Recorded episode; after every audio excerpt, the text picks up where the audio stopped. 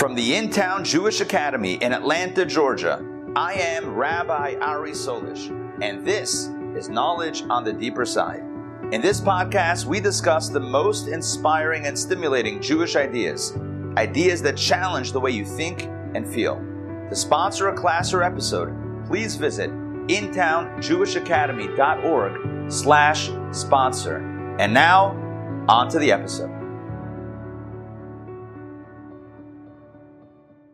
Progress. All right, ladies and gentlemen, welcome to Kabbalah and Coffee. It's great to see everybody. As always, the series of Kabbalah and Coffee is sponsored by Dr. Maxey in honor and in memory of her dear mother. Thank you, Dr. Maxey, for the sponsorship. May the learning be as an eternal blessing for your mom. So, I want to talk today about the Garden of Eden and what paradise looks like. What does paradise look like? So they tell a story about a couple, a husband and a wife, and uh, the wife, at a certain point in their marriage and their lives, she decides to get on very uh, strict health kick. Is that the right phrase? A health kick? Health, yeah, a kick, yeah, kick of health. And so it's all about like change, modifying the diet and no sugar and no carbs and no this and no that and only the whole thing, right? And this exercise and that exercise and yoga and Pilates and the, all, all of that stuff. Well, she also schleps her husband along in this also. And uh, there he is going along, maybe not so enthusiastically, but he's along for the ride. and so it goes.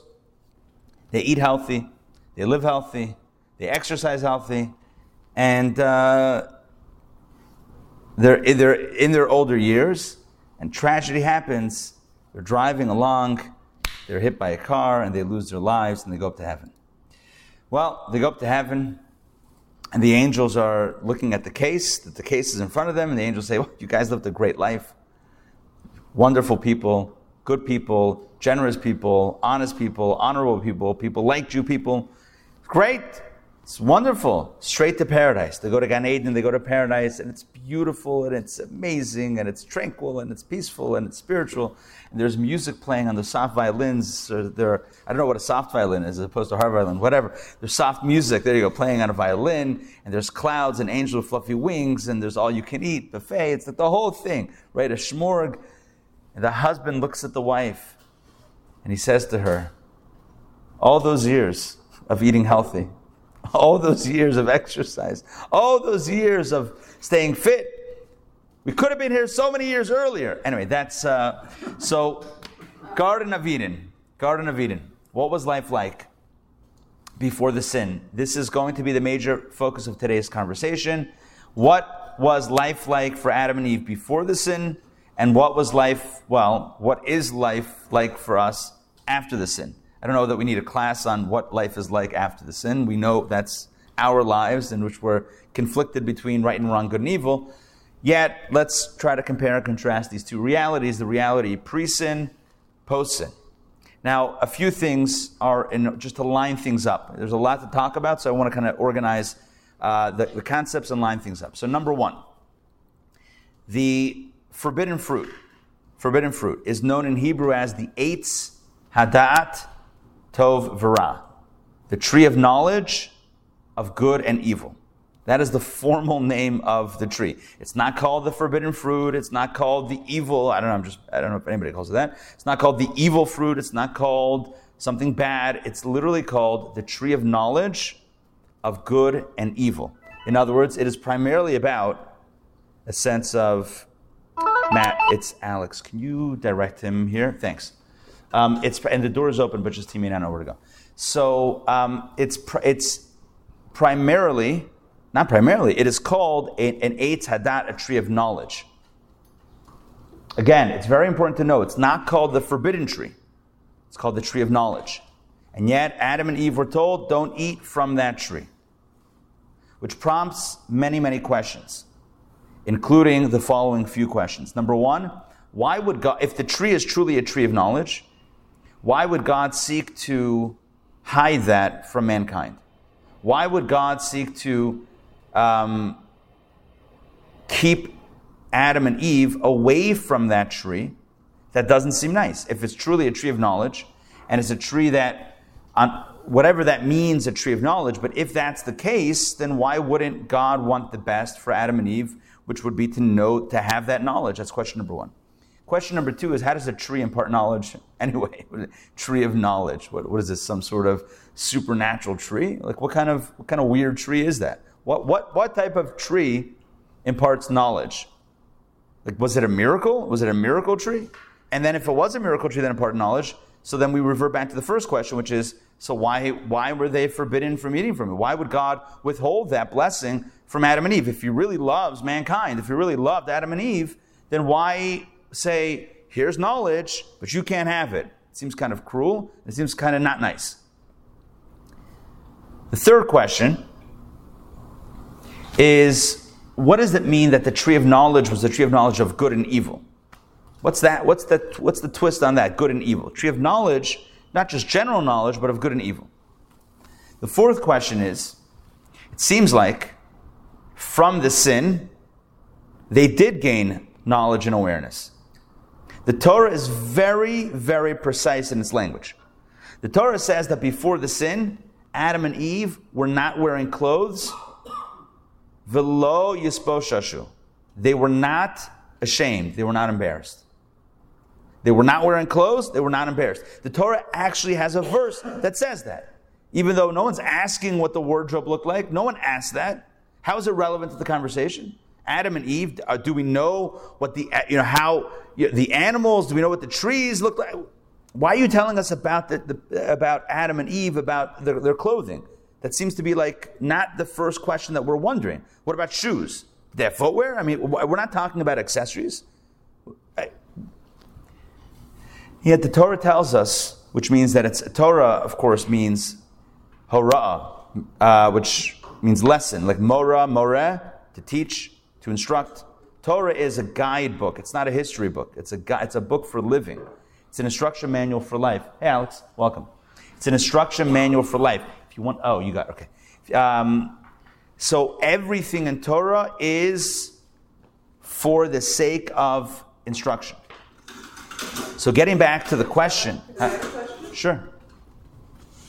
So we spoke about it yesterday. I think Rabbi Schuster in his class about you know, and you've mentioned it many times, that the evil inclination is within us. God puts it there. And we've spoken here many times that, you know, that story about the seduct the, the princess and seducing. Right. Okay. Yeah. And I always feel this way. And so the fifth question is why, from the get go, entrapment setups by Hashem? Good. Good question. Hey, Sandrine. Um, good. All right. So hold, let me wrap up the fourth question. We'll get to the fifth question. The fourth question is the fourth question is why is it that before uh, sorry, it seems like they did gain knowledge because before the Torah says, before the sin, they were not wearing clothes and they hold on one second. Where do,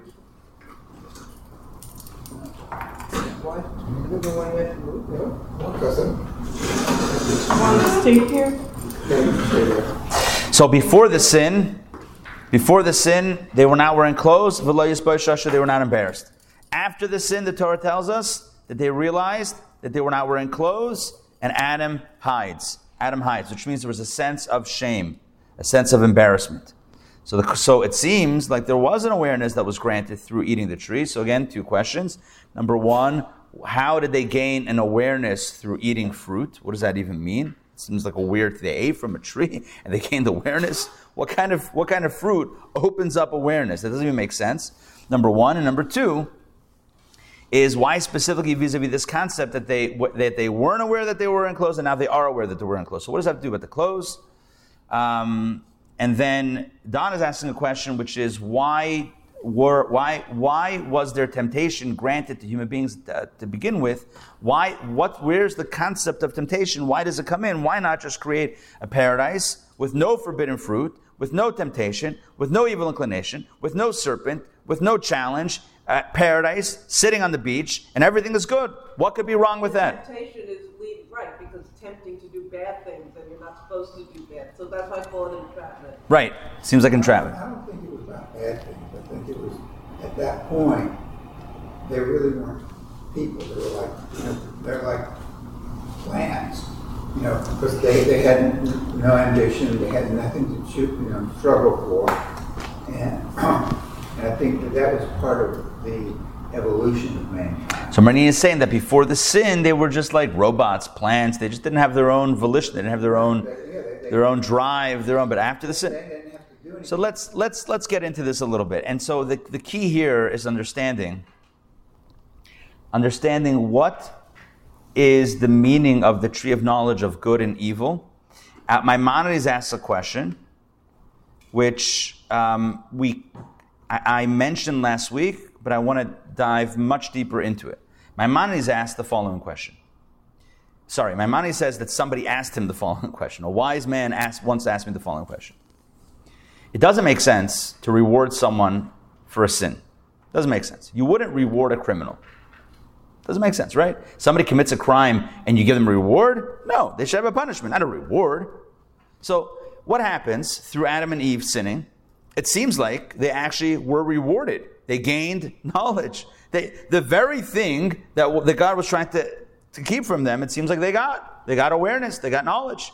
So it seems like they're being rewarded for their, uh, for their, for their iniquity. H- how does that make sense? God's rewarding people for sin now. Since when is that in the system, in the fabric of, of divine law and order, divine uh, uh, uh, um, uh, justice? So Maimonides explains the following, and this is the key to everything. Maimonides writes this in his books of philosophy, Jewish philosophy, and this is expounded upon in the books of Jewish mysticism, Kabbalah. And so we here we have not always does it line up, but here we have a lining up of philosophy and Kabbalah in a beautiful way. And let me share with you first the, the, philosoph- the philosophical idea. The philosophical idea is the following: Before the sin, life was divided. You know, you could split something different ways. You can you can explain something in a binary multiple ways. You can you can explain something along different parameters. So here is how life or the world or the universe was explained, was understood by Adam and Eve before the sin. Things were either right or they were wrong. I'll say that again. Things were either right or they were wrong. What made something right? According to God's will. This was aligned, aligned with God's will. God's will. What makes something wrong? Not aligned with God's will. Very simple definition. Very clear. Black and white. Either it is aligned with God's will or it's not aligned with God's will. Either it's right or it's wrong. There was a clarity. It's right, it's wrong, that's it. Well, how are my feelings about it? Irrelevant. It is either objectively right or it's objectively wrong. What happens with the sin? Just look at the tree. What's the, what's the name of the tree? The tree of knowledge. Knowledge means awareness, perception of good, of good and evil, or good and bad. Let's just call it good and bad. What's the difference between right and wrong and good and bad? One might say it's the same thing. Right is good and wrong is bad.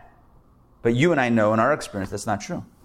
Something could be wrong and feel very good. Something could be right and feel very bad. You with me on this? I'll say this again. Before the sin, there was a very, eh, life was divided along this continuum right and wrong. In other words, aligned with God's will, not aligned with God's will. What God wants, what God doesn't want. After the sin, we have a new definition, or we have a new way of, of dividing things, of categorizing things. Now it's no longer about right and wrong solely. Now it's about good and bad. How does it feel to me? Do I like it? Do I not like it? I can like. That's that's what that's the the, the definition of tovara etadat tovara. The tree of knowledge of good and bad means not right and wrong. It's a subjective sense of what feels good, but doesn't feel good. And now we divide life in different ways. A person can say, and let's just uh, contemporize this.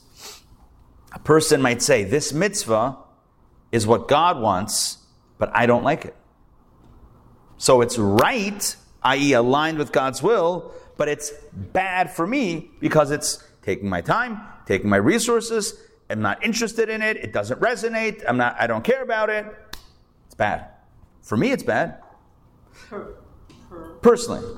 for your personal definition. Personal definition. Right, right, right. Exactly. In other words, these are not no longer objective definitions A vis a vis God's perspective. These are now uh, subjective definitions, right? So a person could say, this might be right, but I don't like it. So it's right, but it's bad for me. I, I don't like it. And conversely, this might be wrong. In other words, this might be something that God would not want me to do, but it feels good. So, so I like it. I like doing it.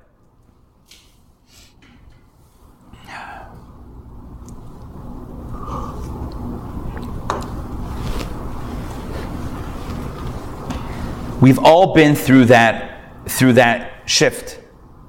Pre-tree, post-tree. Not peach tree, that's something else.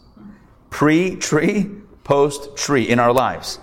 We grew up what it doesn't matter what your experience in life has been, we've all had this moment where something there was a black and white definition that was given to us that we were taught that we learned, whatever it was, there was some sort of, in whatever area, I'm leaving this as open ended as possible, there was something that you were taught or that you believed to be right and wrong.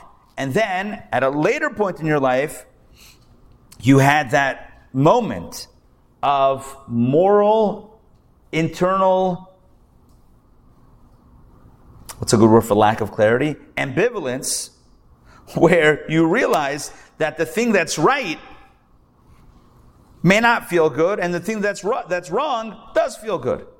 So now what? Now it's complicated. Until you've tasted from the forbidden fruit, there's a naivete that, that allows that initial definition to work. Well, if it's wrong, it's wrong. If it's right, it's right.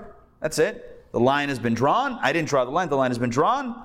Right? You want to call it a red line, you whatever you want to call it. That line, I will not cross over that line. Why? Because I, I, I was taught that this is wrong.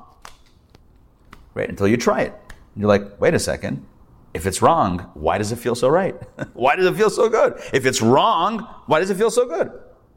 Why do I like it if it's wrong? And now that I know that I like it, what do I do with the fact that it's wrong? Are you with me on this? Yes? Present company excluded, of course, we're perfect, blah, blah, blah, tzaddikim. Right? But you're with me on this? It could be, by the way, it could be as innocent as, as, as a kid telling a fib to get out of something, you know, whatever. It could be as, as innocent or as not innocent as you choose to imagine in your head.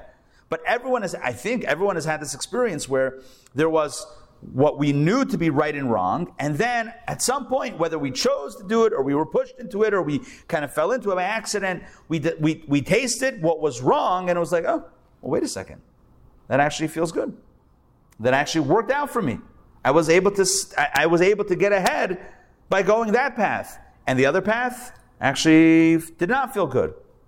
So now the question is, which, which definition do I, do I hold on to in life?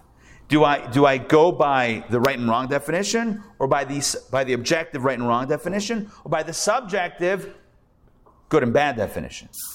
You with me on this? And now every time we're confronted with a choice, we, we're faced with these two definitions in life. Two definitions in life. Do I go by what's right versus wrong, or do I go by what feels good versus what doesn't feel good? Do I go by an objective standard of truth or by a subjective standard of how it makes me feel? This is the great challenge of life. It's almost like you're organizing your library at home. You have a home library, you have a thousand books, and they need to be organized. Right? So now how are you going to organize them? You're going to organize them by topic, by author? By Color. color palette? Yeah, oh, that's the big thing now. Sure. I mean, if you look at Instagram, whoa, everyone's organizing by color scheme. Get all my yellow books up there, all my blue books up there, all my red books down there. It's gewaldic. How do I organize my books? How do I organize my life? How do I how do I categorize things? Do I look at life through the lens of right and wrong? Or do I look at life through the lens of what feels good, what doesn't feel good? By the way, what I'm suggesting is not anything that we don't know about. There is a there has been a movement. I, I'm not I'm not weighing in good, bad, or ugly in this. I'm just saying there has there's been a movement over the last number of decades. Live life in a way that makes you feel good. Do what makes you feel good. Live right. Choose your path based on what what you feel is what you feel is good, what you want to do. I'm not weighing in and saying that's bad. I'm not wagging any fingers. I'm not standing on any soapboxes. I'm just telling you that there are two ways, general ways of looking at things. Along the, along, you know, X, Y, and, well, I don't know, not a big plotter of, of things. But if I was, I would say there's the X, Y line, there's this line, and then there's that line. And I don't know which one is which. It doesn't really matter. The point is there's two different ways to divide things, to organize things. Right and wrong, that's objective, or good and bad, subjective. What happens to Adam and Eve? Let's go back to the Garden of Eden. Initially, they're naive. They're created as adults, but they have the naivete of a child. And a child, you tell a child that's, that's wrong. Okay, it's wrong. Does the child know that if it's wrong, it still might feel good? How would the child know that? You with me on this? How would the child ever know about the taste of forbidden fruit? How would the child ever know that if they just, you know, peek at their friend's test, they might get an answer right that they don't know? How would they know unless they've experienced it or seen someone else do it? You with me on this? So Adam and Eve are created in a, in a way of naivete. They're naive. And as they don't have the knowledge of good and bad, they have the knowledge of right and wrong. God told them, this is the score. This is what you're here for. This is your mission. This is right. This is wrong. This is on limits. This is off limits. Great. Great. These are the rules. Perfect. Until the serpent slithers by. Actually, the serpent then was, uh, was, upst- was upstanding. How ironic. The, the serpent was um, upright, not upstanding. That's something else. The snake was definitely not upstanding. The serpent was upright and walks over to Eve and says to Eve, Hey, how's it going? Come here often. Anyway, and then he says, uh, How about this tree? How about this fruit? Looks good. Looks good. Looks good. Not right or wrong. Looks good. And Eve says, Yeah, but we can't have it. It's wrong. And the snake basically tells her, essentially, right and wrong, it's so like day four of creation. Seriously. Come on. This is day six. Maybe it's so day five. Or maybe the morning of day six. Come on. You're going to live your life based on right and wrong, some objective standard. Live life the way you, you feel. Look at this. It looks good, right? Eve saw that it was good for the eyes. It was good to the eyes. It looked good. She ate it. It looked good. She ate it. That was the first time the human being ever tasted. Ever tasted how sweet the wrong thing might be. Of course, your question is why does God make the wrong thing so sweet? Okay, that's because God grants free choice. If everything wrong was bitter, then what would be the point? Then there, this would be the, the realm of the angels. It's only because what's wrong tastes sweet sometimes, and what's right tastes bitter that we now have, we stand at the crossroads of challenge. And God knows that when He creates this complicated reality where there's not only right and wrong, but there's also good and bad, what I feel as good and bad, and that they may collide against that first, first the first metric, God knows that, and that's what creates the value of our choices, and that's what creates purpose for our existence. Because if all right was good and all wrong was bad, then we would obviously choose right and good. We would never choose wrong and bad. That wouldn't be, why would anyone choose something that's number one wrong and number one feels terrible? Who would ever choose that? You know it's wrong and it feels terrible. You're to choose it? The whole choice comes in when the two definitions cross over. When what's right feels bad and what's wrong feels good. Now you have a question. Now you now you're at and you're in the middle of that crossroads.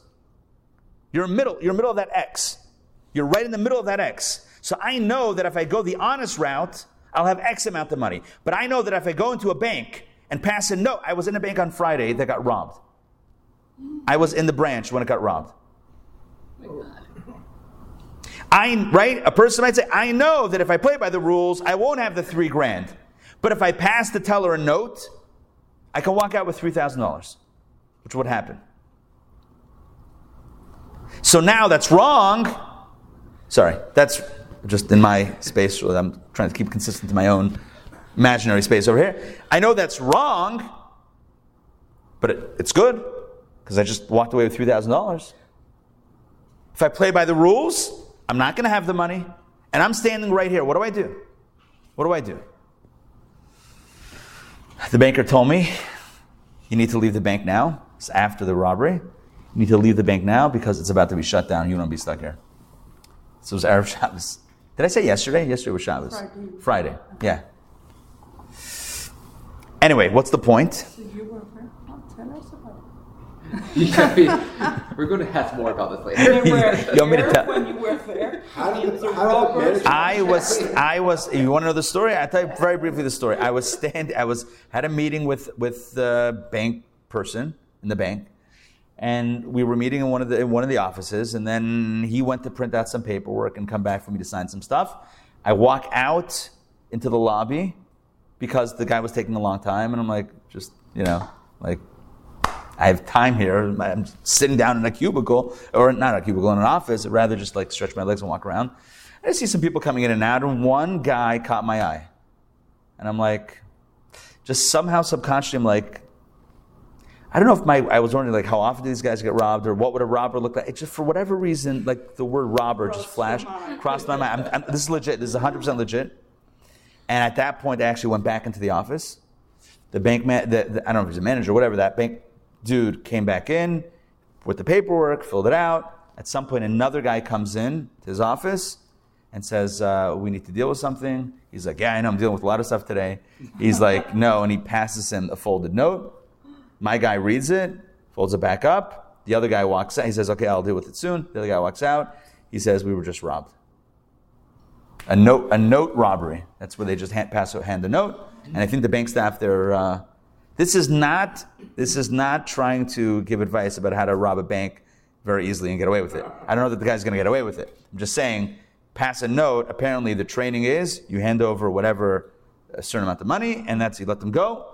That's it, and then the police will deal with it later. It's not worth hostage situation. It's not worth calling police and having them swarm the building.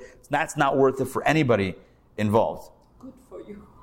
So, so my guy, so my guy is like, okay, now you go. I'm like, okay, I will go. I'm out of here. I'm not staying around for how this plays out. You didn't have time to sign the paperwork? I signed the paperwork and then I bounced. I signed the paperwork and that's it. Yeah, I'll watch it on the six o'clock news. yeah, basically, Again. basically, it was in the, in the neighborhood. Anyway, so yeah, Getting back to back to your story. Um, but you know, we always learn that you know the perspective of Judaism or Chabad is that right, this is all to our benefit, so we can make the right choice and grow stronger. But right. But but from the get go, I mean, it, so God has knows everything, and everything was predetermined. Yep. So He knew exactly what was going to happen. So the, and then He knew right, and then we'd feel guilty all these generations, and we'd be paying for it. I still don't understand. No, I don't see the net. I don't know. I don't know that I'll ever be able to explain it to you in a way that you will accept it. I'm just saying because I, I we've had this conversation before. I don't know that I'm going to pull out any any other magical explanation that's going to be better than than any of the ones that I've said, you know, prior. The core idea here is that God has already created a reality where there's perfection and everything is easy. And that's heaven with the angels. That's already God already did that. God wanted to create a space in which the stakes are much higher, where the risk reward is amped up. And the way risk reward works is the greater the, the greater the reward, you want a greater reward, the greater the risk. Right? The angels have no risk, there's no reward. There's no risk to living the angelic life. What's the risk? That you're going to do the wrong thing? It's not possible. There's no risk for the angels, therefore the reward is also. I, there's no skin in the game. Are you with me on this? so, so for us, what's the greatest risk reward? The great reward is the strength, you knowing that you were able to stand at that crossroads, know what's right, but know what also feels good, whatever, and and still do the right thing even though it doesn't feel good. That's that that's so the reward. risk is that we the thing. The risk is that we do the wrong thing. The risk is that we do the wrong thing because we perceive it to be to our benefit. We perceive it to be good. The reward is that we don't do the, The reward is that we don't do it. We just feel better. And number one, we feel better. Number two, God certainly uh, rewards us for that. Number three, the soul becomes uh, invigorated and stronger. The soul flexes its muscles because of that. The soul is able to overpower the body's sense of right and wrong. There's a lot that happens.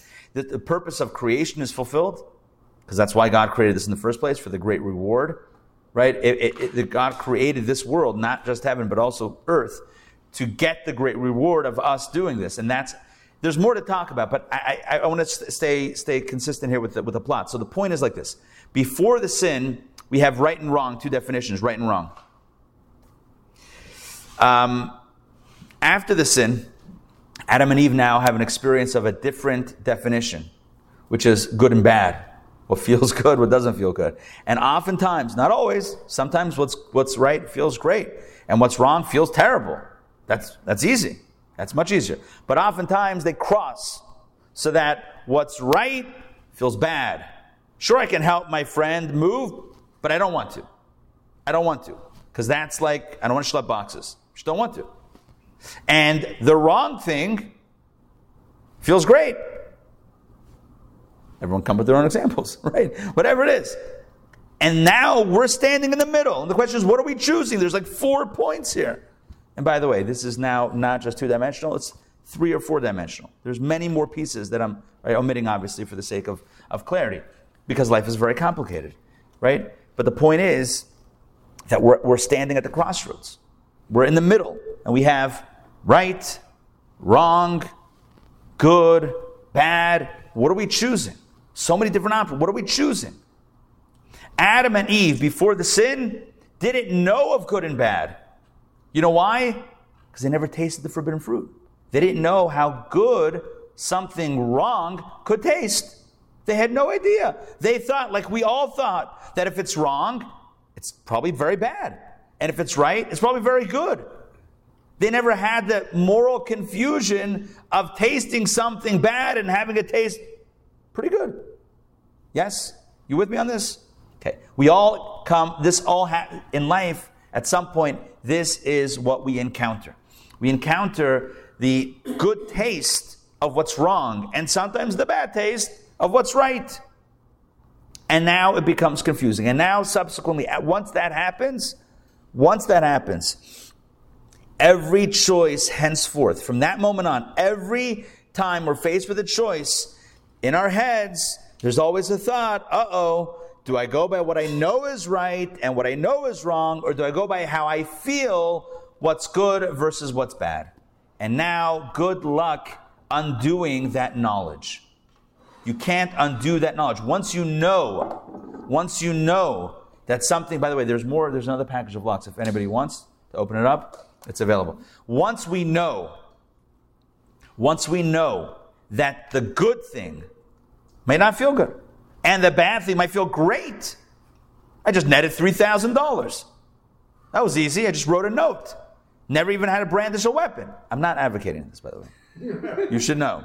This is not, uh, and past performance is not indicative of future results either. Um, but once I know that, now it's in my head. It's always going to be in my head. Adam and Eve, once they tasted from the forbidden fruit, in other words, once they ate from, once they partook in an experience that God said is wrong, but they perceived it to be good, now all bets are off. Now it's confusing. Welcome to life. Did they have an evil inclination from the beginning? Yes. But if it's never been fed, we've never created the, the, the synapses. I don't know, I'm just making up words. We never created the pathways, the neural pathways that said to ourselves, oh, this could be wrong, but it could be very good. As long as we've never created that connection, then we'll remain naive and we'll remain true to, to that, objective re, uh, that objective definition. The moment we create the, the, the wires that cross, now, though, now it's crossed and now it is, it is what it is now. Good luck. Good luck uncrossing those wires. It's very hard to get back to get back to the place of innocence, to undo the knowledge or the experience or the awareness of how good something could be, even when it is objectively wrong. So this answers, I think, all of the questions that I asked before. Number one, why did God not want them to eat from the tree of knowledge? God's trying to withhold knowledge? No. God's trying to withhold complicated knowledge. God's trying to withhold, it's like a parent to a child. What you, you want your child to experience all the vices of life and say, oh, hey, that actually feels good. That, that's, that's healthy parenting. is to throw your kid into that situation and say, try this. It's illegal, but doesn't it taste good? And now, now your choice. Is that, would, would anyone set up their kid in that way? Of course not. You would tell your kid, if it's wrong, don't try it. Because you know if they do, it might actually feel good. And now they're going to be in a, be in a very compromised situation or a very complicated situation. You would never want to put your kid in that, in that space. God didn't want to put Adam and Eve in that space. So he said, there's right and there's wrong. Stick with that definition. Yes, it's a tree of good and knowledge. What does that mean? It's not a magical, supernatural tree. It's not supernatural. It's the wrong tree, but it still tastes good. And God didn't want them to have that experience. Would you tell your kid, try these narcotics? They're very addictive. They're wrong. They're going to destroy your life, but they're very addictive. Go try it. Would you set, would you set your child up for that? Why would you do that? But he didn't want them to have that experience. So that answers the question of why God holds back the tree of knowledge. God doesn't want us to have knowledge? Not that type of knowledge, no.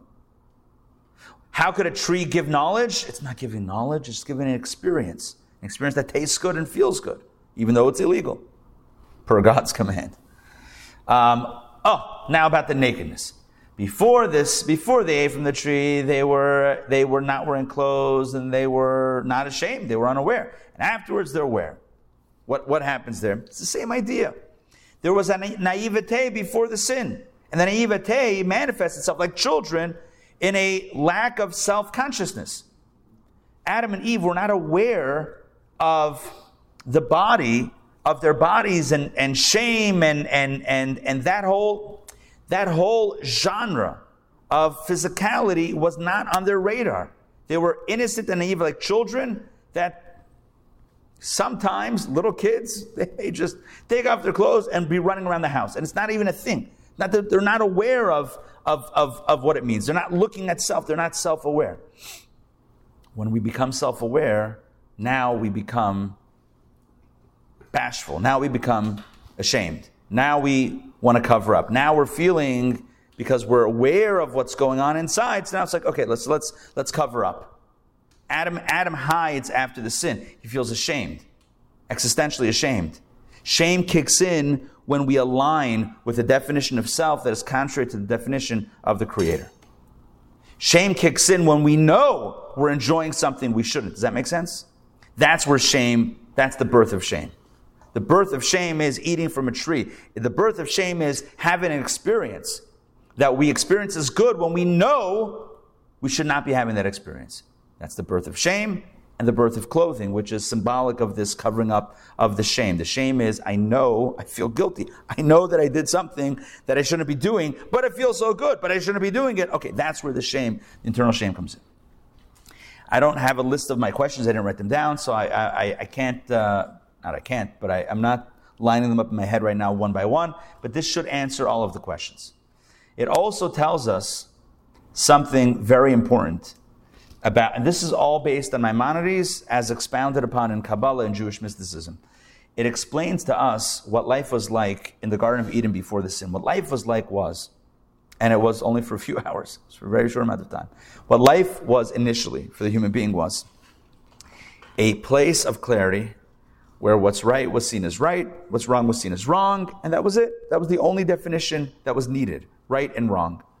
Post sin, things are more complicated. Post sin, things are more complicated, which leads to the reality that we live in.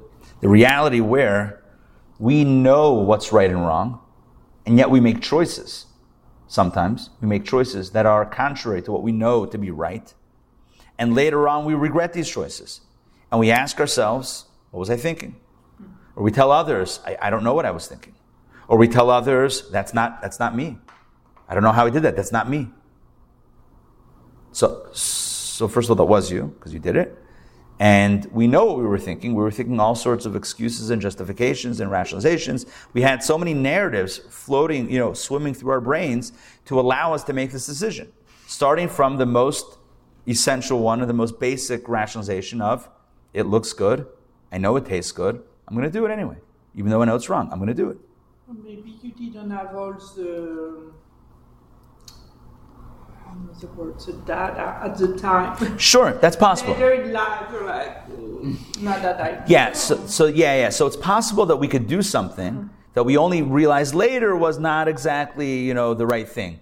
But that's in the scheme of things, that is that's innocence or ah, that's fine. That's okay. Don't feel guilty about that. If you didn't know, you didn't know. Impact your life. No, no, no, no. It can definitely impact your life.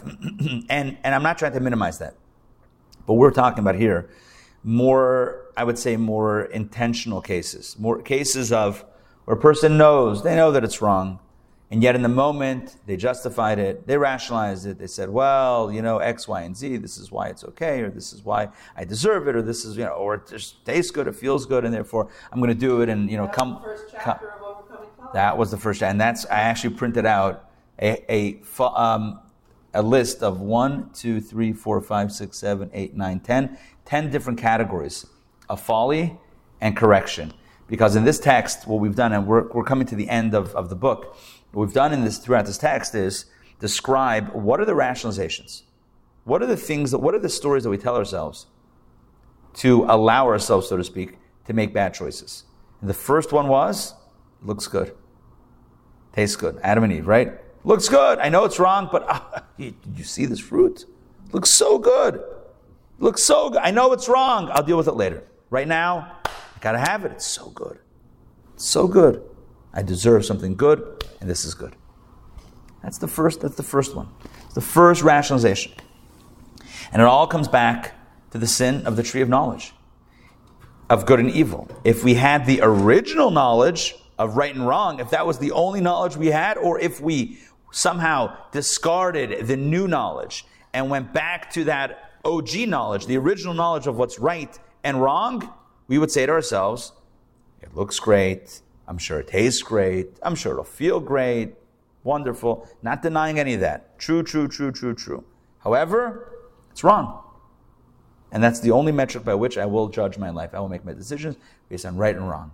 If a person can do that, it means that they're thinking, they're being aware, they're living life pre sin. Does that make sense? They're living life. to. Torah guides us to that type of behavior, saying, notwithstanding how it makes you feel, notwithstanding how it'll make you look or feel or, you know, experience. Aside from all that stuff, this is what's right, this is what's wrong. It's like any co- any law book, right? Any any rule of, of law. The law says when you come to a red light, stop. I don't like to stop. It's not about you. It's not about it's literally not about you. When you come to a red light, stop until it turns green. Doesn't make me feel good. I feel I feel I feel limited when I have to stop at a red light. And I'm, I'm being withheld from my destination. World's smallest violin starts playing. We don't care. So we can't get to the pre-sin stage. A hundred percent. And, you, and, and we know that we can live pre-sin because in every moment, forget every moment, in one moment, one decision, one, one, one time that we're at that crossroads, right? Think about it a moment, recently or not recently, when you were at that crossroads, when you felt like, okay, I know this is right, I know this is wrong, but the right thing would not be good for me and the wrong thing would be good for me. What should I do? And you said, you know what? Doesn't matter what's good or not good for me. I'm still going to do what's right. If you can do that once, you can do that again. And if you can do that once and again, you can do that every time. Will we do that every time? Odds are not, because we're not tzaddikim. But could we? 100%. So your question was, could we live pre-sin? The answer is 100%. One day at a time. Not one day at a time. One moment, literally one moment at a time. Literally one decision at a time. Are we ever going to be that consistent? Likelihood of that is very, very small. We call that person, by the way, who lives, who does that every moment, a Beinoni. A ba- uh, in Tanya, in, in the book of Tanya, which is a Hasidic uh, masterpiece, is this type of person is called the Bainoni, which means like the. No, no, no. The That's the in betweener, the the person that's right in that sweet spot. Not a tzaddik. A tzaddik wouldn't even be Benoni. Yeah, a tzaddik would not even have the a tzaddik is living completely pre-sin. Doesn't even have the temptation of, but it feels good, but it looks so. That's not even in the in the wheelhouse of the tzaddik. Tzaddik is completely right wrong. The Benoni is someone who knows the, the tzaddik just has the V or just has the two points. The Beinoni, tzaddik has one line, one axis. The Beinoni is someone who knows the other thing, who's maybe even tasted it in the past. But at this point, says, notwithstanding the fact that I know this would be so good, not going to do it. Not going to do it. You know, someone who's kept kosher all their life, someone who never tasted something not kosher. I'm, I'm going to, one could argue different ways. I would say, from my own experience, they may not be tempted to a cheeseburger. Why? Because, I don't know. Never had it. like, what's, what? Does it tempt? No. Someone who's had it, right? It, and if, let's say, let's just say, for argument's sake, it tasted good. Now it's like, okay, but now I'm going to be, now I'm going to go kosher. Now I'm going to be kosher. So now it's, now there's, a, now there's a, okay, now, now there's a, a challenge, at least, right? Now, this is what we feel to be right, but this is what we know to also taste good. Okay, so now, so now it's a choice. So what I'm saying is, in our lives, we all have perfection, elements of areas of perfection, in other areas in which we don't know how it tastes. In other words, we don't forget forget about this specific example. We don't know that what's wrong is good because we've never we've never tried it. We're still naive in that area. So there's certain areas in which we're tzaddikim. We're, we're perfect like Adam and Eve before this. We've never tasted it, so we don't even know. There's are certain areas in which we we make we we we succumb to the to what's wrong that feels good. There areas in which we fail, so to speak, in which we succumb to that bottom half of the of the X. And there are other areas in which we're tempted, but we still make the right choice. That's the story of most human beings on earth.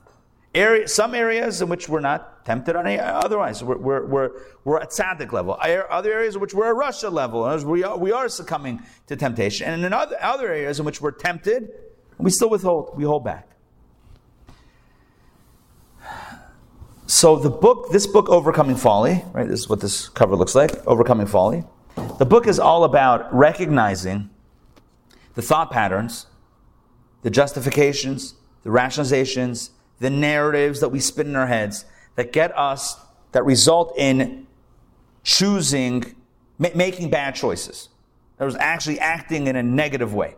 That oftentimes is self harming let alone other harming, let alone God harming, if that's even a thing. But, more, but more, most often it's self harming, self harming behavior. And we look back and we kick ourselves. What was I thinking? What was I doing? How did I do this? Why did I do this? And we messed up and we hurt someone, we hurt ourselves. And even if we hurt someone else, it hurts us also. What were we thinking? And in the moment, we had a whole narrative, we had a whole story that we told ourselves. The point of this book has always been from the beginning, from page one. We're now on page uh, 350. The point of this book from page one has been to become metacognitive, which is a modern psychological term with ancient uh, appearances, including in this text. Metacognitive means to be aware of how you're thinking, of what you're thinking. Not to just allow the narration to play on and, and you're oblivious to it until you find yourself on the other side of a decision like, how did I get here? I have no idea how I got here. What was I thinking? What was I doing?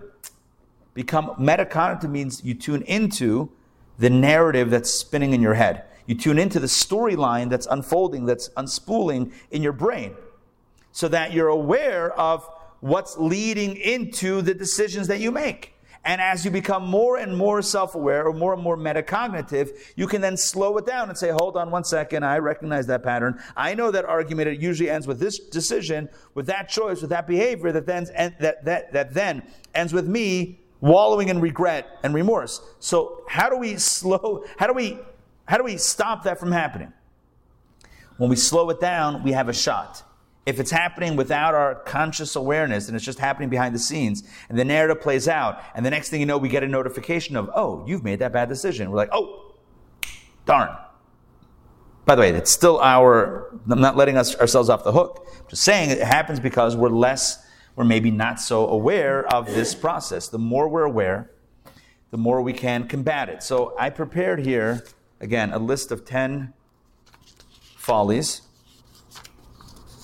Call them follies because in Hebrew it's shtuyot. It's a hard word to translate. It's much better in the Hebrew. Pass these down, please. I'm going to put this up on the screen as well. We're going to explore these together. Folly and correction. This is going to be a nonsense, a nonsense right? Yeah, foolish is nonsense. Yeah. Something completely ridiculous. So let's um, Let's, let's, let's. I'm going to put this up on the screen. Give me one second. Let me share this. Folly and correction. All right, let me check in with our online crew. Um, can you guys see that? Where it says Kabbalah and Coffee's Folly and Correction? Yes. Okay, amazing. Okay, so Yeah. I'm going to make this a little bit larger. Hold on. Why not? Okay, and let's go through these. This should this is a summary of the entire book. At least to the best of my ability to summarize it. The, the, the first folly we dealt with all at the beginning of the book was the most basic elemental type uh, or elementary type of temptation which, uh, which of temptation which is the folly of temptation which is i like how that looks. Nothing no, nothing more elaborate than that. I like how that looks. That looks amazing. I want to try it. The correction is in other words the counter thought i probably i, I don't think i spent enough time ex- or I, I don't think i sufficiently explained this basically once we're, we become metacognitive and, and, and aware of, of the justifications that we have then the goal is to, to give ourselves an argument, ourselves, not for anyone else, give ourselves an argument to counter that narrative with another narrative to help steer the decision away from the negative decision.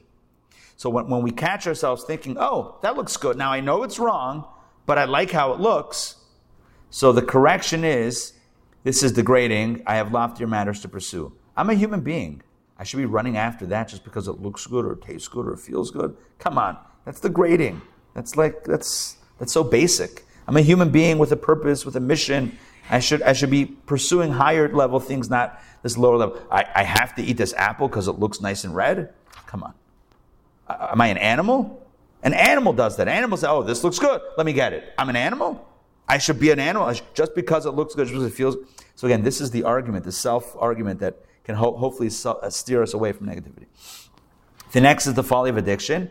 And again, I don't mean that in a clinical sense, I just mean that in the colloquial sense. Whereas it's not just I like how it looks, but I need to have it. Like, oh my gosh, I need to have this. This is like, oh, I just, I must. The correction is, no, this is evil. And so again, we're trying to use that definition of, in this case, we're trying to use the definition of wrong, right, to try to steer us away from that need to have something that we know is wrong. We should double down on the fact that no, this is wrong. And as, as it's wrong, it's really death, it's really disconnected, it's really all sorts of not good stuff for me. The next thing is ra- folly of rationalization, where a person says, ah, it's not so bad anyway. Ah, it's not so bad. The correction is no, we have to know that this is destroying me. This is really unhealthy for me. So it's doubling down on the fact that no, this is actually actively, you know, uh, um, hurting me. So if we were to feel, to be able to feel the result of our actions before we chose that action, we could steer away from that action. In other words, just like when we make an action, a negative choice, at the end we're like, oh, that hurt. If we could feel the hurt before we make the choice, it might steer us away from that. So when we catch ourselves saying, ah, it's not so bad. No, it is bad and it will hurt me. I'm not going to do it. Next, the folly of contentedness, which is, nah, I'm better off this way. Uh, It's good. No, once again, we double down with a similar uh, correction. This is unsustainable and destructive. This is not good for me. Next, the folly of discretion, which means no one will know. That's, a, that's an all time classic. You know what? I'm going to do it. No one will ever know. So, therefore, if no one knows, then it's like I can tell myself, I can convince myself that it never happened. You, you know the, the, the famous philosophical question of if a tree falls in the forest and no one's around, does it make a sound? I think the real thing that human beings ponder and contemplate is if no one knows, if no one heard the sound, did the tree ever fall? Oftentimes, our sense of reality, our sense of reality is defined by did it make an impact? Did anyone else hear about it or know about it? And we convince ourselves that as long as no one knows about it, then I never did it. And that's how we justify behavior. Well, no one knows about it, so I obviously didn't do it. Because if I did it, people would know about it. Are you with me on this? If the tree was never heard, if the tree falling was never heard, then maybe it never fell. That's how you can have people who committed crimes, you know, convince themselves they never did anything. I don't know if that's why. Maybe there's other reasons why. I, I, I, I, back away from that because I'm sure that's a more complicated phenomenon. But there is, yeah. I sometimes think of your story of when you were a young boy in the candy store and you were looking at the kosher labels Oh, yeah, yeah. and the manager said, Don't worry, I won't tell. Yeah, yeah. Well, it was it was in the new, it was the newsstand, the Squirrel Murray Avenue newsstand. That's where I used to play Teenage Mutant Ninja Turtles on arcade back in the day. One time, I fed enough quarters that I beat the game. I was a big Leonardo fan. I think he had the uh, stick. I think he had the stick. Blue was always my favorite color, but that's not about that. Uh, But it is. So I was, yeah, I was perusing the. It was a, it was a, it was a fridge with drinks. I was looking at the labels. The guy's like, "What are you looking for?" I said, "Kosher symbols." He's like, "Don't worry, I won't tell anybody anyway." right? If no one knows about it, then did it ever happen? Right? That's that's what his argument was. Well, if no one knows, then In your then mind, I don't know if you said it but you said, no, I'm for myself. yeah, of course. It's not about anyone else knowing because I know about it. Why, why, is, why is my knowledge not enough for me, for myself? But again, oftentimes we, we, we judge our impact. Just look at social media, right? We judge our worth based on how many people like us. In other words, if I post and no one likes it or no one sees it, so then I didn't even post. Well, wait a second. I, I'm not. So many topics to talk about. Um, we, we value, oftentimes, we value or we judge or we, we define ourselves based on the impact that it has on others. And while that might be noble in noble situations, it's, in no, it's not noble in not noble situations. And one of the not noble situations is where it's, it's allowing us to make negative choices and to do negative things because, well, no one's going to know about it. And if no one knows about it, then it never happened. They didn't do it because no one knows about it. And the correction that we said is, it's written all over my face. What do you mean no one's going to know about it? You don't give yourself that much credit. Everyone can tell by a look, by a glance, by a word, by a story, by this and that. Everyone knows what you're thinking. Everyone knows what you did. It's like it's like a guy who's about to rob a bank, and you uh, you lock eyes with him across the, the lobby, and you're like, "Huh, I wonder what a bank robber would look like." Let me go back into that little cubicle, that little office. It's, I mean, that's that was my story on Friday, two days ago, at 3 p.m. The folly of justification. Next, folly of justification is I'm too weak. I can't. I, I can't withstand the temptation, or they made me do it. It's my friend's fault, whatever. So, number one, I'm too weak. The correction is I have the strength. God gave me a godly soul. I have the strength. They made me do it. My friends made my peer peer pressure. Ah, I own my own choices. Can't blame anyone else. The folly of self satisfaction is look what I did right? Oh my gosh, look what I did. I'm amazing. And then there's no growth because I've already achieved everything. Nope, I'm only doing what I've been charged to do, and I, there's still more to do. Folly of arrogance, I'm perfect. Correction is I'm human, not divine. I must work hard to succeed. Folly of weakness, I'm too tired. Correction is studying Torah heals and rejuvenates. Folly of, I'm just moving through this quick because I want to get inside to the text. Final one is folly of business. That's the one that we spent the most time on. Takes up the most pages, most chapters in our book for good reason. It's trying to correct the balance of the work life spirituality imbalance. The folly of business is I need to make a living. Therefore, I'm going to sacrifice the values that I have and the spirituality that I, that I need to engage in because I need to go to work. I, I don't have time to pray or study or spend time with loved ones. I need to make a living. The correction is no, my blessing comes from God, and thus if I ignore God, then how is that helpful to my blessing? All right, so these are all the follies uh, that we covered in this book, and uh, we're not going to cover any new ones. Um, the corrections are all here as well. And it all goes back to this. All the follies are emanating from that sin of the tree of knowledge of good and evil. And the truth is, in a microcosmic way, in a microcosmic sense, we all have that moment of sinning with the tree of knowledge of good and evil. We all have that moment in life in which we, we, we started off pure, innocent, and naive as little kids. And we were told right and wrong. We're like, okay, I guess that's it. And then at some point, either someone told us, or someone did something, or we did something, or whatever it is, or we stumbled upon it, and it tasted good, it felt good, it actually worked out for the wrong thing worked out for us, right? And now we are, and now things are complicated. And now life has become way more complicated than it started off as. So, what's the goal? What's the goal? We have these corrections, we have these little uh, um, antidotes. We have, you know, when we get ill, we have a little, a little medicine, a little medication that we can take. We, we, we have these thoughts in our head. We have like a counter, you know, we have this neutralizing thought to kind of steer us away. But it all comes back to the core, the core idea, and that is that we're not thinking straight in the moment. We're thinking along a different line. We're thinking along lines of what feels good for me and not what is right or wrong. Susan, jump in.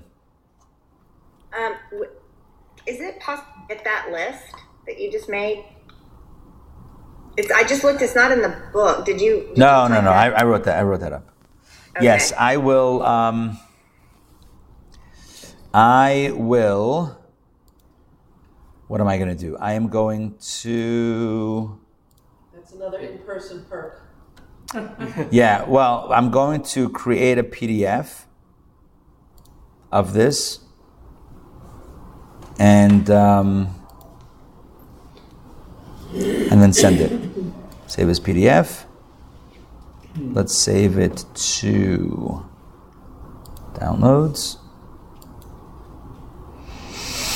Okay, and then I'm going to share it on the Zoom. Hopefully, you guys can uh, can get that. How do I share? Let's see. Can I add what might be an 11th? Yeah, yeah, for sure. Um, and I don't know whether it's an 11th, but it came to me and I wrote, jotted it down. I deserve it. Where does that fit in? I deserve it is kind of. Um, no, I deserve it is good. That's a good one. Yeah, it's somewhere in there. Yeah, I, I guess I omitted it. I deserve it. is good. No, it could be very bad. It could be very. I deserve it. Could be very bad. It's like I owe myself one, so I'm gonna just. I'm gonna give myself this, whatever it is, right? Because I deserve it. I'll I'll fix it. I'll figure it out later. I'll I'll, I'll worry about the aftermath later. But right now, I deserve it. I, how is it that I've shared so many things? Oh, in the chat. That's how we do it in the chat. All right, here we go. Um, It's different than every. okay. KNC following correction PDF is shared. So you can download it. If you can't download it, email me privately. Or not, I'm not saying you specifically, Susan, but anyone who can't download it or wants to download it, just email me and I'll, I'll send it. Oh, I got it. Okay, amazing. Awesome. Okay, now that book. Okay, so now I think we're ready to jump in. So I, but I, I, there's a lot of information, and I think I, this tech, this book that we're studying is gold. It's like it's it's the greatest thing, the absolute greatest thing. Practical, relevant, mystical, kabbalistic. It's got it's got the magic combo. I just want to be very clear here before we jump inside. There is pre tree of knowledge reality. There's post tree of knowledge reality. Pre tree of knowledge reality. Pre tree pre tree of knowledge reality is where you know what's right, you know what's wrong, you have clarity. Naive, clarity, simple, pure clarity. It's right, it's wrong. I'm going to do what's right, not going to do what's wrong because it's wrong. Why would I do what's wrong? Done, finish, finito, end the conversation.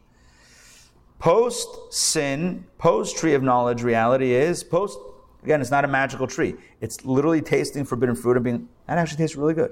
And you know what? Sometimes the forbidden fruit tastes sweeter because you know it's forbidden. And once you have that experience, now, uh oh, oh, now it's complicated. Now it's like, well, it tastes good. I know it's wrong, but it tastes good. So now I'm going to start justifying. That's where this list comes in. This list comes in. This list comes in once we've tasted. If we never tasted it, we're not going to do all these mental gymnastics because why would we? It's wrong. It's not going to do it. But once we've tasted it and now we know it's good.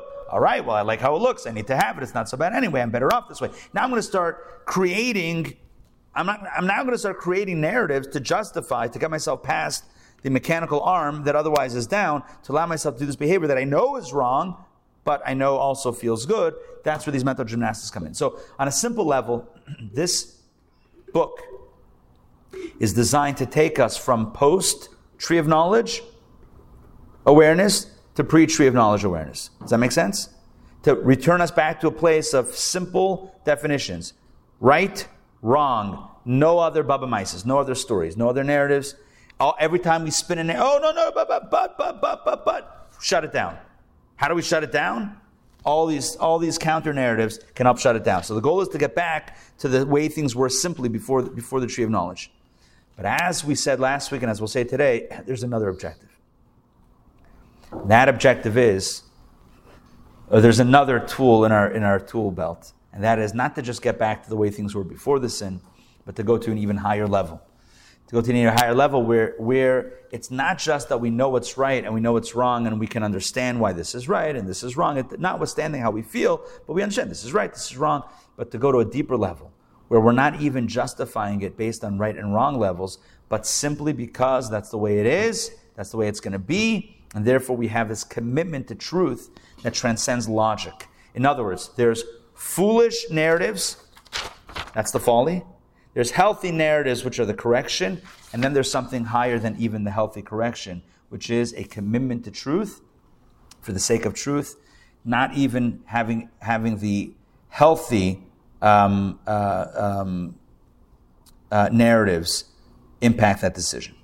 All right, let's jump into chapter two. that?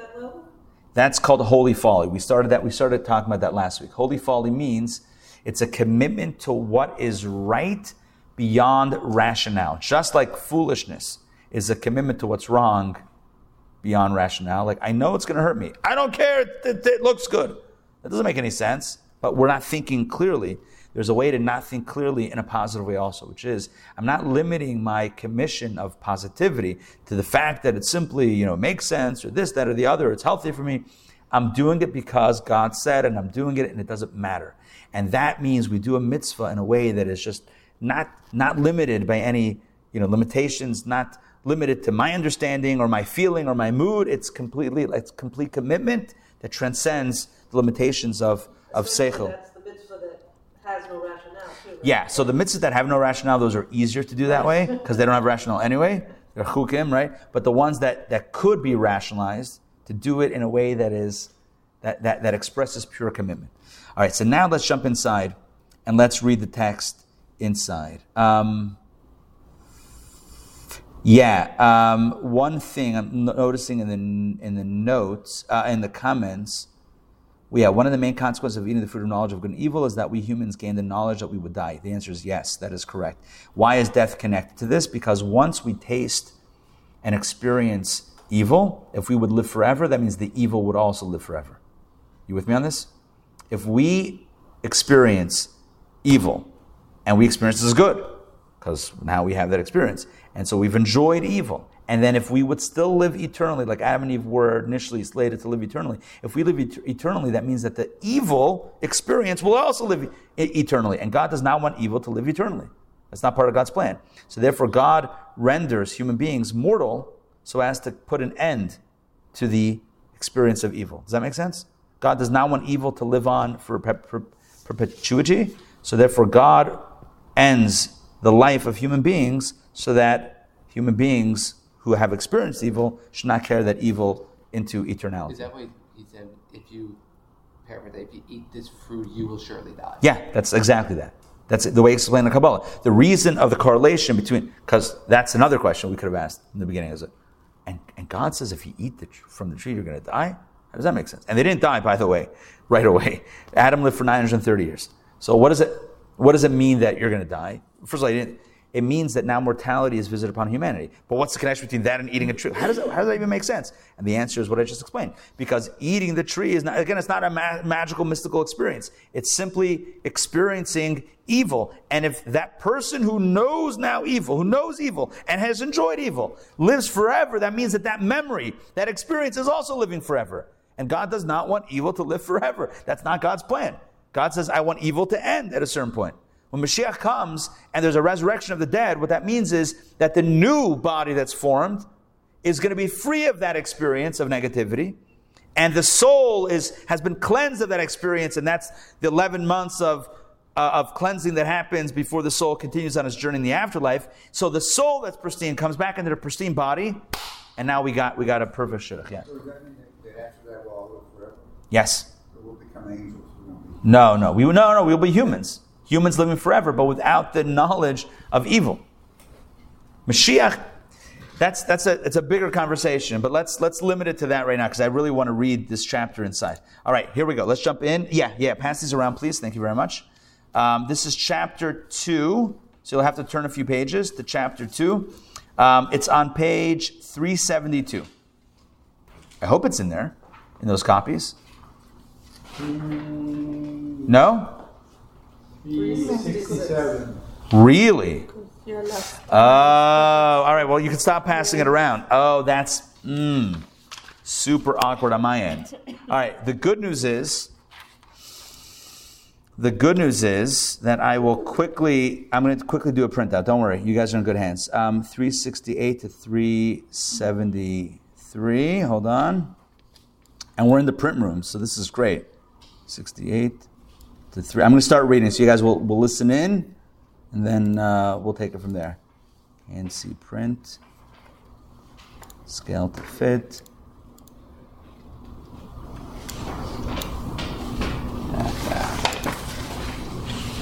Okay. All right. It's, it should start printing very soon. If all goes well. You would think.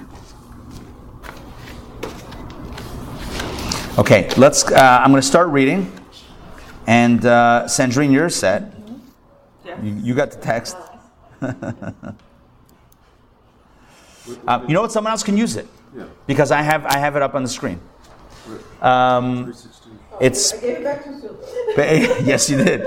Three, but I'll, I'll read it nice and loud. 372. 372, chapter 2. All right, here we go. I'm going to share my screen. And uh, the printouts are going to come out very soon because not a lot of pages. And it should be ready to go. Okay, chapter 2, the truth. So he starts this chapter by saying to explain. Let's explain what's going on. Copies are ready. Second.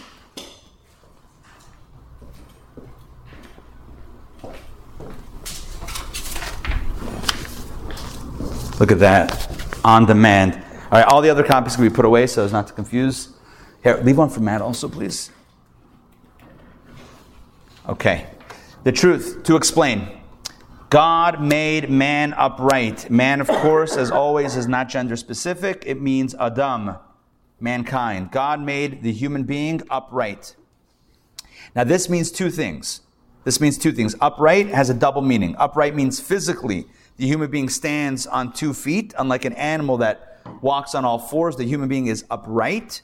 But it also means that God made the human being yashar, which means it means like, yeah, but it means like with the head, with a cup, with a head. Eh, You know what it means upright? Upright means that when we stand upright, our head is here and our heart is beneath. And then our limbs and our extremities are beneath that, which means that in an ideal state, we, we start with what we know is right, and then we, and that modifies our feelings, our emotions, and that leads to behavior. In other words, instead of being led by our heart, which I know the follow your heart is, you know, whatever, is a, is a, is a statement, but I'm not necessarily referring to that. The point is, like, instead of saying, oh, but it tasted good, of course we're going to have it. No, we start off with what we know is right or what we know is wrong, and then, and then everything follows. That In, must, that must relate to the tree, the Kabbalah tree of life, right? The Same thing. Right, yeah, exactly. The same thing with the tree of life, where you have the three intellectual faculties followed by the seven emotional, or uh, the emotional and the behavioral, exactly. The same, the same structure. Top, middle, bottom. The same structure. That's the upright structure as opposed to the all four. All fours means my head, my heart, my my my everything's on the same. That's a whole cholent. Everything's mixed together. So I'm going to do what I feel like doing, even though I know it's wrong. That's where everything's mixed up. God made man upright, meaning the human being is has has has a head, endowed with the godly power of perceptiveness. You see that? That perceptiveness, of course, means uh, you know intellect- intellectual perception. Man needs to know and perceive the truth. That for him, the ultimate good is in spiritual good. In other words, you see that? You see that line? That for him, the ult or him or her, the ultimate good is the spiritual is in the spiritual good. In other words, what I should define as good for me is what's right, not what I feel. It's not what tastes. It's not the fruit that tastes the sweetest, which is good. It's the fruit that is the right fruit. That's good. A person should align their good with what is spiritually good. Constantly, that's the goal. Constantly progressing and cleaving to godliness, Torah, and mitzvot. And a person should also strive to reach a state that whatever contradicts these purposes is evil and utterly bitter. In other words, that you taste, that the forbidden fruit to you tastes feh, disgusting, bitter, gross. I don't want it. That's the goal of avoda. That's the goal of service. To align one's own senses with right and wrong. As explained above regarding all the calculations of how the Yetzer Hara's persuasion is absolutely false and evil. In other words, a person, if you look at the following correction sheet, all of them are saying what's right is good and what's wrong is bad. Even though in the moment I'm saying, no, no, no, it's good, it's good, it's good, I'll tell you why it's good. The correction is, no, it's actually bad, it's destroying me. It's degrading, it's evil, it's destroying me, it's unsustainable, it's destructive, it's written all over my face, etc. That's the goal. The goal is to align our perception with the truth. Imagine if Adam and Eve would have told the serpent, Oh, you're telling us that this tree is would taste good? No, we think it tastes terrible. If God doesn't like it, it's gross. Imagine if they would have said that. What's the serpent going to say? Try it anyway? No. It's going to taste disgusting. It's like my grandfather. He was uh, um, the previous. He was in the previous Rebbe's Chabad Yeshiva when he first came to America in the 1940s when the previous Rebbe came to America in the 1940s, my grandfather, who, who, was, who grew up in Brownsville, New York, he went to the Lubavitch Yeshiva, and the previous Rebbe promised that all of his students, yeshiva students, would not be conscripted into the, would not be drafted into the war and be sent overseas to the horrors of, of World War II, although certainly there were many that, uh, that did very brave things. But the, the previous Rebbe said, my students are not going to, gave a bracha, gave a blessing that they're not going to be drafted. My grandfather told the story many times. Maybe some of you heard him tell the story even. He told it here in Atlanta as well when he visited on occasion. And he, he, he went to the office in Manhattan and he went through all of the different stations and they checked physically, you know, they do the physical, they do this, that, check the hearing, check the eyes. He's a very, uh, very healthy young man. And he gets to the last station, the psychiatrist and he sees that he's a Jewish psychiatrist. My grandfather recognized he's Jewish, my and he recognized that my grandfather was Jewish. When they told everyone to, to, to strip their clothing, my grandfather still wore his tzitzis, his talis katan, right? He wore his, he didn't take off all, he was wearing his uh, Jewish garb and his yarmulke. So he was clearly identified as Jewish. And this Jewish psychiatrist, secular Jewish psychiatrist, lo- looks at him and says, uh, Yeshiva student? Yeah. So where do you learn? He said, Lubavitch. Ah, Lubavitch. You guys follow orders. You would make a great soldier. he says, You make a great soldier. He says, Let me ask you a question. It's for tanks. Yeah, exactly. If you were on the front lines and there was no kosher food, what would you do? My grandfather says, I would eat it. Then I would throw it up. and he stamped my grandfather's papers as whatever the number. My grandfather would say the. I remember he would say the code or the letter symbol, basically unfit. He stamped him unfit for service, and that was it. And he didn't get drafted. 4F was that? Is it 4F? Yeah, it's 4F. Uh, unfit. And I, I, you know, over the years, I've thought like, what did my grandfather mean that he would eat it and then throw it up? And I think it's what this is saying. I mean, you have to eat to survive, but wouldn't it be so distasteful to know that you're eating not kosher?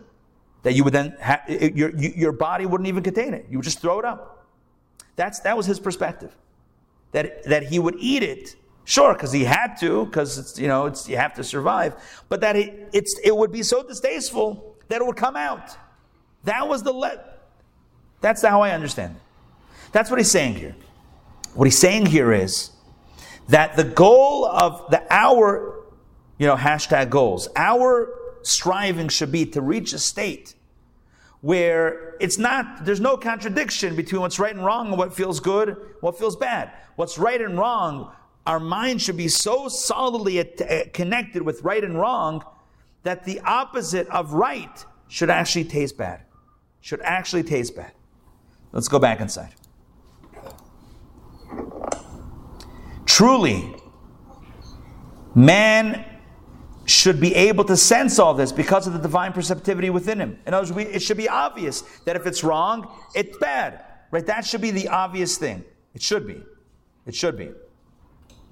However, life is not so simple. How could he have been enticed by the persuasion of the Yetzer Hara? But this is a result of the sin of the tree.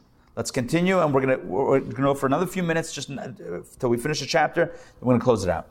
Before man sinned, this is Adam and Eve. Before mankind sinned, he already possessed the Yetzer Hara and evil inclination. The Talmud comments, the Talmud comments that Adam was created with two inclinations. Uh, sorry, the Talmud comments on the spelling of he formed Vayitzar with two yods. It has an extra yod in the spelling. That Adam was created with two inclinations.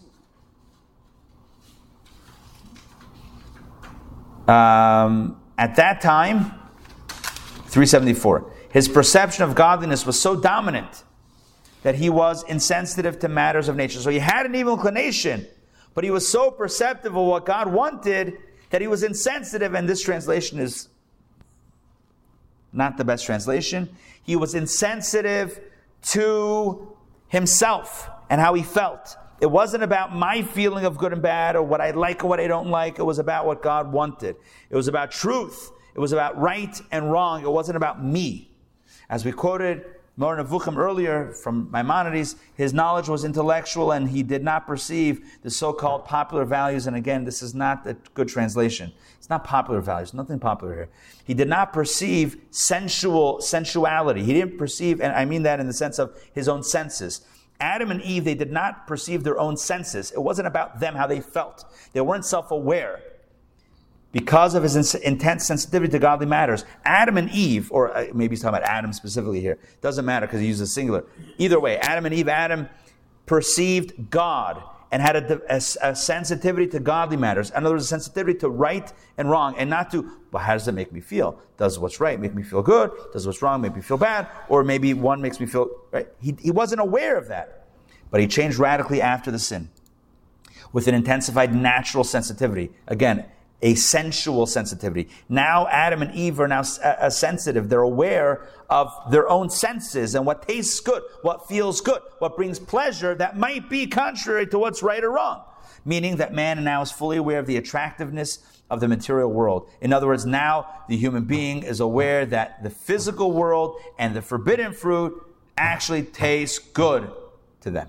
He became deeply aware of every natural and physical phenomenon. This sensitivity to the material causes the diminution of godly perceptivity, uh, perceptivity to know and sense the true welfare, as we have noted. In other words, the more one is aware of self, the more one cares about how one feels, the less one cares about what God thinks about it.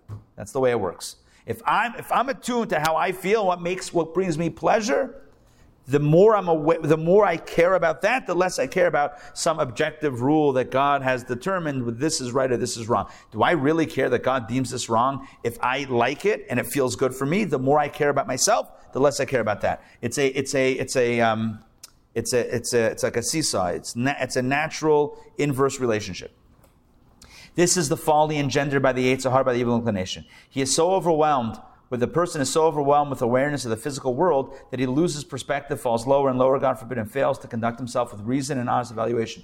The way the Yetzer Hara works, forget about Adam and Eve for a moment, for all of us, is that the Yetzer Hara, the evil inclination, has us uh, be so, become so entrenched in materialism and physicality, in physical pleasure and pleasure seeking, that we soon, soon no longer care about what's right and wrong. This is the folly of evil that is inferior to reason. In other words, that, that's what it means to follow evil and to be so inundated with the shtus, with the, with the foolishness of evil, that one stops thinking clearly. Wait, it's, it's, it's devastating, it's hurtful, it's wrong, it's going to hurt others, it's going to hurt myself. I don't care, it tastes good, I'm going to have it. That's where it's foolish.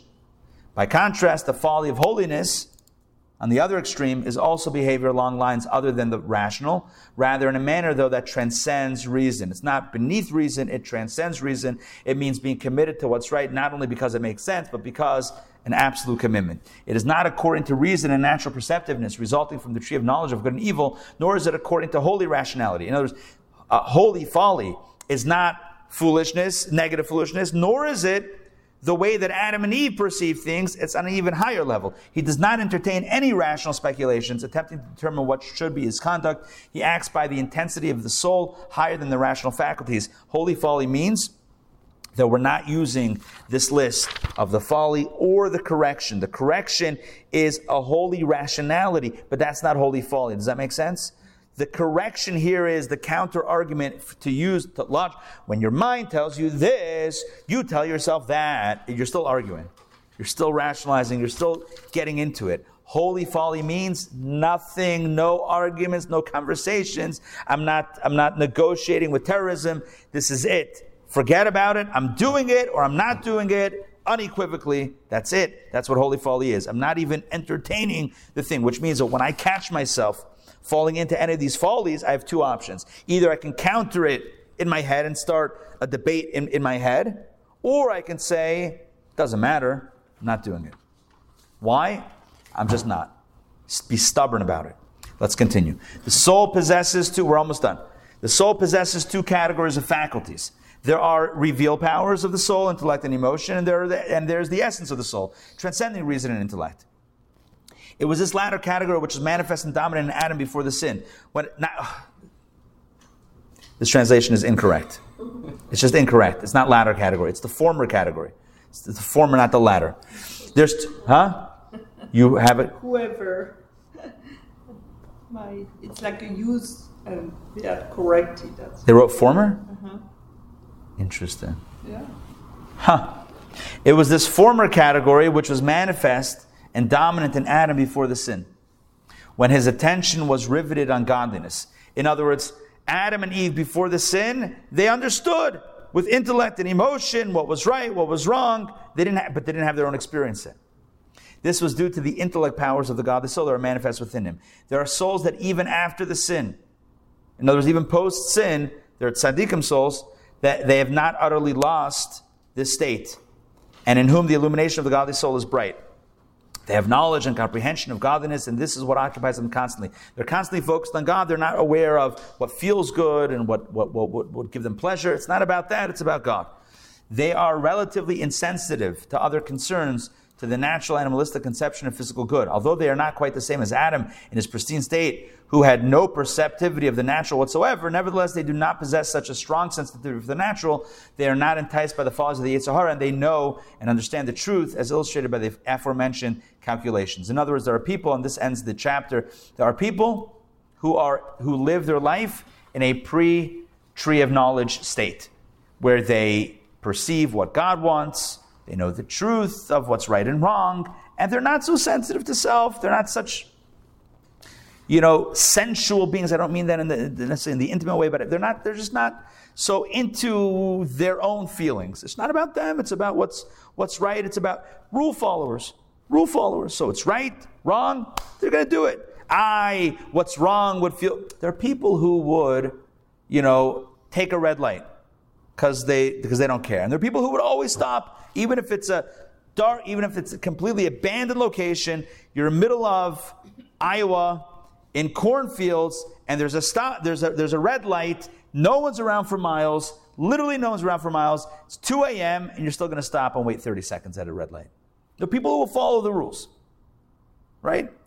And I'm I'm giving a physical example, but eh, conceptually, there are people who are spiritual rule followers. Why? Because this is what God wants. I'm going to do. They rationalize it. This is what God wants. God certainly knows better. And I, it might feel good for me. First of all, I'm not that. I'm not that excited about things in general. And whatever, it's just not my thing. I'm going to do what's right. Not going to do what's wrong. That's it.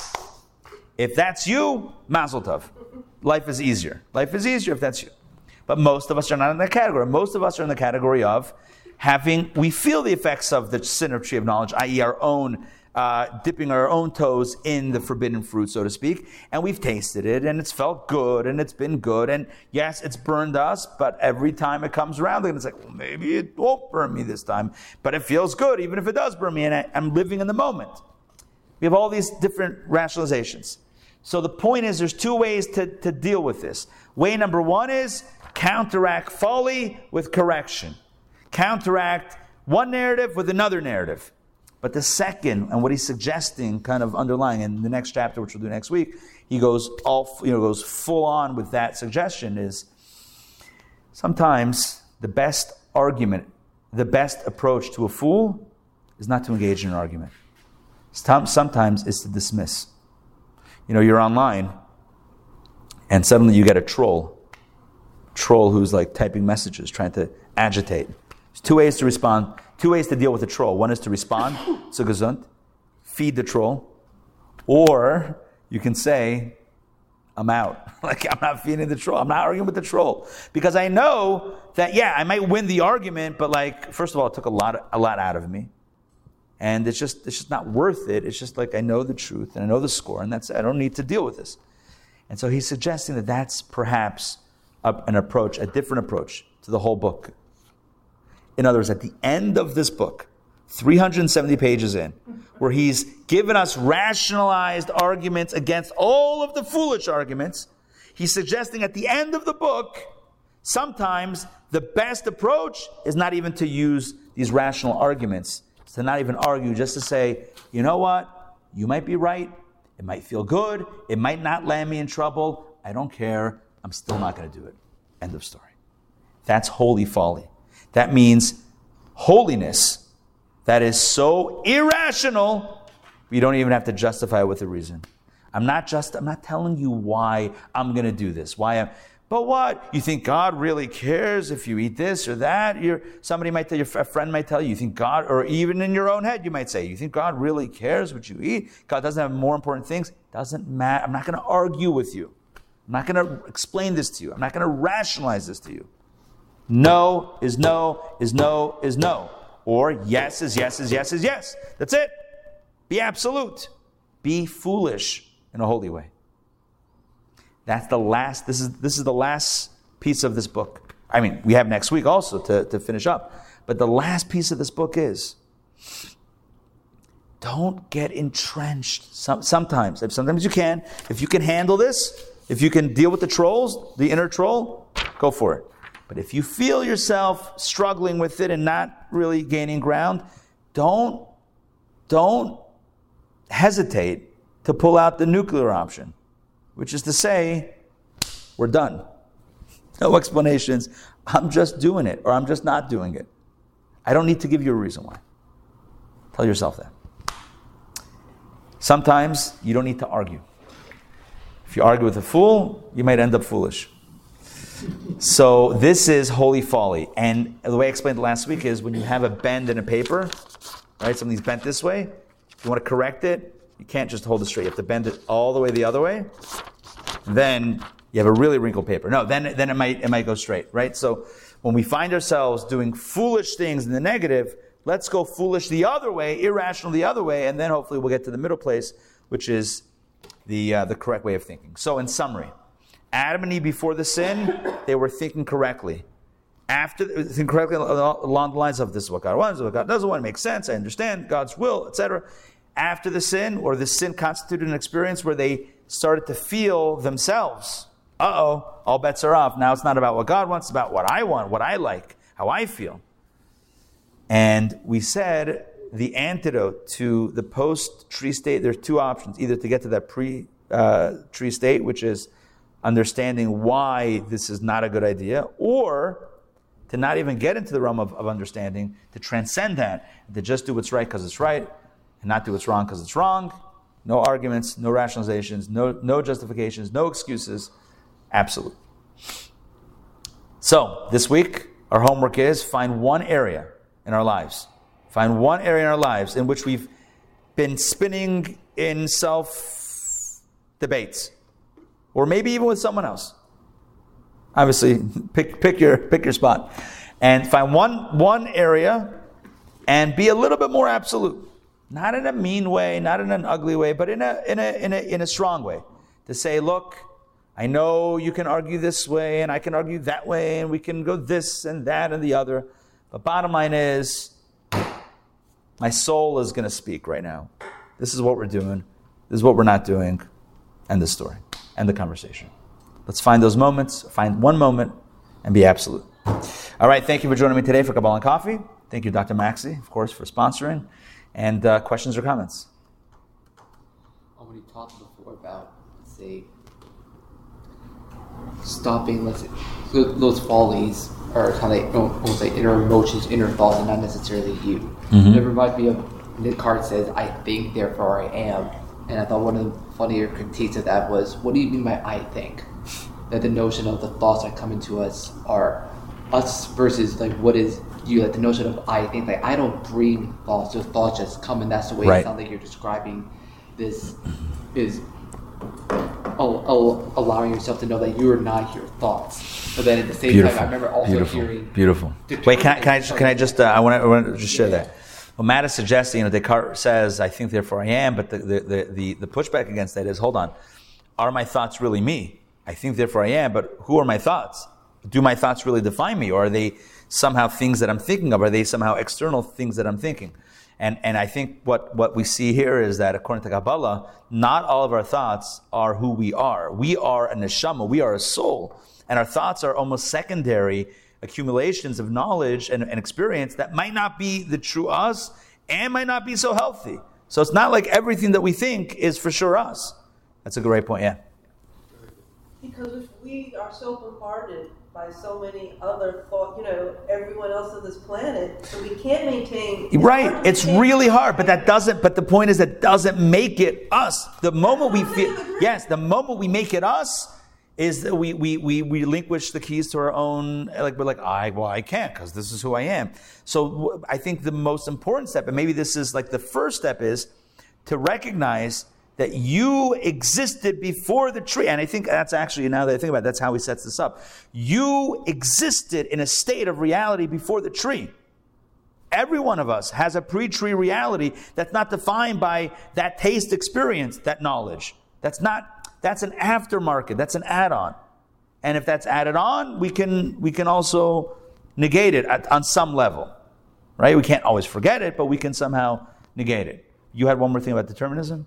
um, yeah, that some philosophers I listen to, they'll take that fact and say that, well, because of that, there is necessarily no you.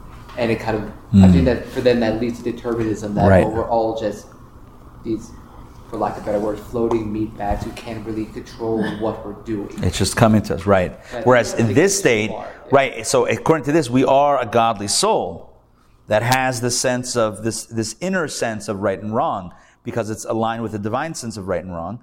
And then the other stuff is the aftermarket stuff, and that's what we can. That's what we're navigating and trying to m- uh, manage and shed and deflect and kung fu. It also reminds me of the story with Descartes back in the day. He was French, right? Yeah, Descartes walked into a bar once, into a pub, and the- Cafe. cafe. No, but with with, and uh, the bartender asked Descartes, "Can I pour you? Uh, what would they drink? What's what's a strong drink back then? Can I pour you some cognac?" And he said, "I think not." Poof. Sorry, Dr. Maxey. Poof, and he's gone, right? Because he said, "I think not." I, I got You're with you. Doesn't exist. All right, Susan. Uh, this is just a practical question. Are is Kabbalah and Coffee going to continue at Intown? Because I know that. Great question. Stay tuned next week. Stay tuned next week for more excitement and announcements. It's, it's divided. Okay. The, the last chapter is next week. That's kind of divided? It's, Yeah, yeah, yeah. We're uh, we're know what I'm uh, saying? Aligned. yeah, yeah. Yaakov writes, "I saw that coming," said Karma. Right. Um, yeah. So stay tuned next week. We'll uh, we'll we'll explore and discuss plans. All right. See you next week. We're here. Same bat time, same bat channel. Um, have a wonderful week. Don't forget, this week we have daily Power Parsha every day at noon. We have Wednesday night Torah studies, and of course, other opportunities to connect as well in between. Good. Shavua Tov. Have a wonderful week. Mariana, great to see you. Joy and Susan and David and Adam and Toba and Yaakov. Have a wonderful week. We'll see you guys. Sending lots of love. Pleasure. Take care. We'll be laughing at the Descartes joke for a little while. I don't know why I find that so incredibly funny. I don't think I recorded this class on my recorder, which is fine. I have it. I have it on Zoom. I have a backup that I can pull the audio, but I'm looking at my. I'm like stopping my recording. It no, it's just on the on the home screen of my recorder. All right, that happens on occasion. Did, when you copy this, did it did it um, staple at the same time? How'd you Yes. it like that? Yeah, yeah, yeah. Yeah, this has an inline stapler. Yeah, yeah, yeah. Oh yeah. Not only not, not only that, not only that. I have a setting.